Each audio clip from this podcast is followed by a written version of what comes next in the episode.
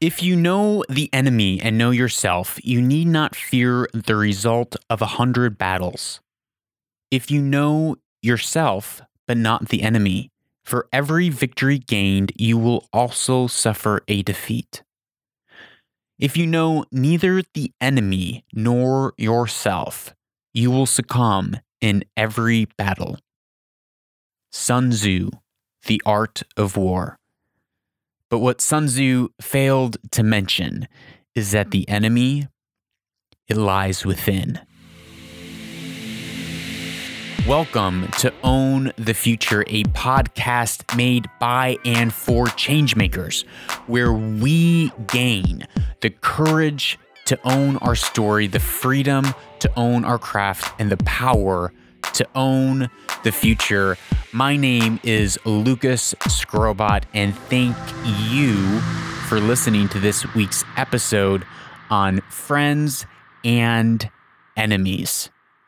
As I said in the intro, often, and by often I mean always, the enemy, it is within us. Now, in stories, I like to talk about stories as humans, we like stories.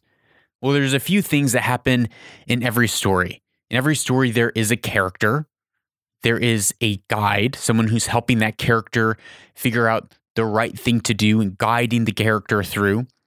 There is a problem or a conflict. You cannot have a story if you do not have a conflict. A story without a conflict is not a story, it's just a grocery list of things that happened. Now, the conflict in a story, there are three kinds of conflict in a story. You can have the exterior conflict, which would be T Rex is going to come and eat us. There's can there can be the philosophical question or conflict in a story, which might be is God really good or is mankind really good?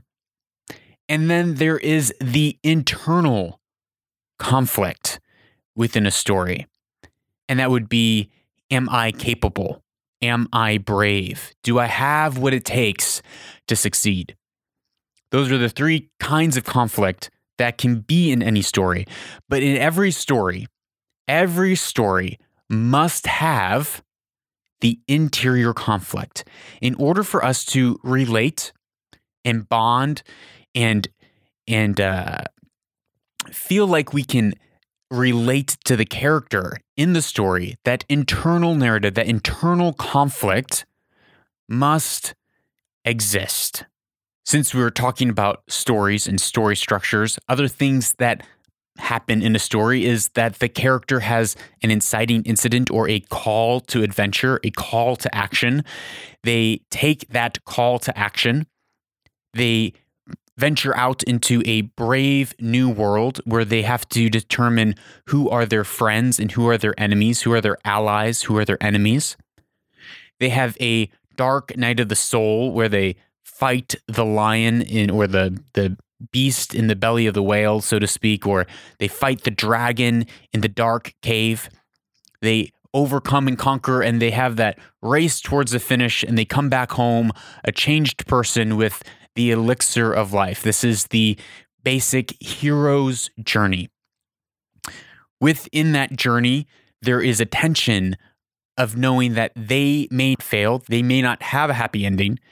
And with that unhappy ending, there is a sense of risk. There's something on the line. They're playing for keeps. It's not just a a a fantasy, but the character may lose something. And we have to be able to identify with that. If every story must have an internal conflict, an internal struggle. That means in every story, there are friends and enemies that live on the inside of us. There are things inside of us that are our allies, that are working for us and with, with us, and things on the inside that are enemies that are fighting against us the, the darkness, the malevolence, the snake that lies within a few weeks ago, I was thinking about this podcast. I was thinking about you and I, thinking about change makers, thinking about people who are setting out into the world to make a difference, to make the world a better place. And I began to ask myself, who is the enemy within us as change makers and, and who or what is the friend within us as a change maker? So I began to write a list of our, our, our, the friends inside of us and the enemies inside of us, the the good things in us and the things that we rail and fight against within us. This isn't an exhaustive list, but some of the things that came to mind at first would be uh, a friend might be ambition or might be being real and honest with how we feel and allowing ourselves to feel in those ways. It might be safety and security, it might be playing it safe. And the enemies within us, it might be pain, it might be suffering and hardship, it might be sacrifice and going without, loneliness. And it caused me to ask myself on a deeper level, who are my real friends inside of me? What are the the real allies in my interior world that are truly serving my why, truly serving the purpose of why I'm here and the the goals that I aim and strive for and what are the enemies that are inhibiting me from reaching those goals. If you think of many stories throughout history, the classic stories, in the classic stories, we frequently see there is a friend of the hero, a person in that in the hero's life who means well, who seems to have the best in mind.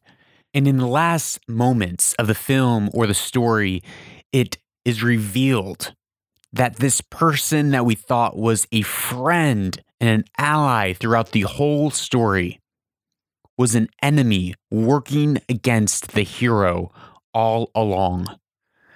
So we have our friends and we have our enemies, and we know that they are within. And as I began with my team to brainstorm how can we personify, how can we put a name and a face and a picture to the enemy so that we know what we're fighting against. We want to know what we're fighting against. If we don't know what we're fighting against, how can we overcome? If we do not know our enemy, if we do not know ourselves. It all of a sudden it came to me in the form of a, an ancient story that is shared by both the Islamic and the Christian faith, and that is a story of Jezebel and Ahab. This is a great story. Jezebel and Ahab were uh, real upstanding members of the community. Ahab was so ambitious, he decided to rebuild the city of Jericho, which was said that anyone who were to rebuild the city would have to sacrifice their oldest son to lay the foundation and their youngest son to build the walls. But Ahab, Ahab was full of ambition. He said, You know what? The cost of my family will be worth it. So he moved ahead. He sacrificed his oldest son to lay the foundations and sacrificed his youngest son to build the walls of Jericho. Ambition. What Ahab and Jezebel are so well known for is how they worship this ancient pagan god called Baal, who is a, a god of fertility, a god of provision. And the way that they would worship this god is the idol was this huge brass bull. It would have these massive horns coming out of its head and two hands that were outstretched in front of it over a, a blistering fire. And the way that they would worship is they would come and bring their newborn babies. And as the fire was raging beneath the hands of Baal, they would put the baby alive in the hands of the idol and watch their baby burn alive and die. This was how you worshiped the god of Baal and what Ahab and Jezebel embraced. There is a great story between both the faiths of Elijah or Elias coming and having a showdown with the prophets of Baal and ultimately winning and quite graphically slaying all 500 of the the priests or prophets of Baal. But as we can see, Ahab and Jezebel, they had some some real deep uh, character issues, if you will. Another story of Ahab is one day he looked out of his window in the castle and he saw a vineyard which was owned by Naboth. Now this vineyard was small, but it was really close to the the castle to the king's palace. And so Ahab, being the upstanding guy that he was, he went to Naboth and he said, "Hey, I would love to buy your vineyard from, from you. I'll either trade you a better vineyard or I'll give you some money. Seems like a fair deal. But Naboth, he said, I can't give you my vineyard. I can't give you my land. For this was the inheritance from my fathers and my father's father's fathers. I can't just give up the inheritance of my family, of my name. Sorry. Well, Ahab, as he was being real and honest with how he was feeling, he went back to the palace and he curled up in the fetal position in bed and he threw an adult sized temper tantrum. His servants would try to give him food and he wouldn't take any food or any water. And he was feeling sorry for himself, being honest with how he felt, of how horrible the world was stacked against him. Jezebel gets word and she comes and she visits Ahab and says, What's wrong, darling? Ahab tells her, I want this vineyard and he won't give it to me. Jezebel's, Don't worry, you'll have it by the morning. And so Jezebel, being the wonderful queen that she was, she found two people to set up false witness against, against Naboth. She found two people to set up false witness against Naboth, and they stoned him. She goes back to Ahab and says, Ahab, guess what? The vineyard's yours. Happily, he gets up, goes down to the vineyard. It's a good day for Ahab. The last story of Ahab is the last story of Ahab, which is a story of his death. Ahab dies this quite remarkable and incredible death. King Ahab is going to war and he's decides to play it safe. He says, "You know what? In this war, I know they're going to try to kill me. They're going to look for the the the generals and the commanders and the king of the army and try to kill me first. So instead of leading my troops into battle, I'm going to play it safe and I'm just going to dress like a normal soldier. Well, the battle begins, and at one point, he turns around to run from the enemy, and he takes a random arrow by chance in the back, wounding him fatally. And later that day, he bleeds out in his chariot and dies a dishonorable death. Ahab. Ahab is ambitious, but he doesn't think of his family. In fact, he's willing to sacrifice his family in order to reach his, his ambitions. Ahab is, is lazy, he's a sloth. Ahab loves rejection. It's like a nice warm blanket. Oh, people don't understand me. Woe is me. Having pity parties in the name of being honest and being real with how I feel. Ahab is a immature, undeveloped human being. Ahab is a coward and chooses to play it safe instead of taking responsibility, instead of taking willfully taking the weight of his leadership as a king upon his shoulders and leading his men into battle as he should. And it is the ultimate demise of our friend Ahab. You see, Ahab, he thought that these things were his friends.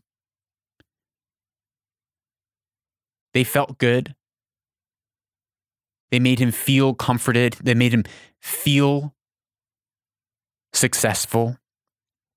But ultimately, they betrayed him in the end. Ahab rejected his true friends. Ahab rejected hardship. He rejected pain and suffering. He rejected responsibility. He rejected courage. He rejected self control. He rejected his role. Let's take this one step further. We can see how the quote unquote friends of Ahab were really his enemies. It was really his ultimate demise. But now, if we look at the true hero in this story, Elijah or Elias, that we can learn a lot about who our true friends are. First, it starts by Elijah saying, Look, there's not going to be rain for three years in all the land. He's standing up by himself saying the unpopular thing. Then he decides to, he is forced to live by a river being fed by ravens for three years. That sounds like a lot of suffering. It sounds really boring to me, but he perseveres through that. And then we see him stand up against 500 wicked, evil prophets of Baal, and then he kills them all. So we look at Elijah and we look at how he's standing up for truth. He's standing up for and embracing hardship and suffering, living a, a, a life that's not full of comforts and pleasures, but he's actually standing up for the right thing.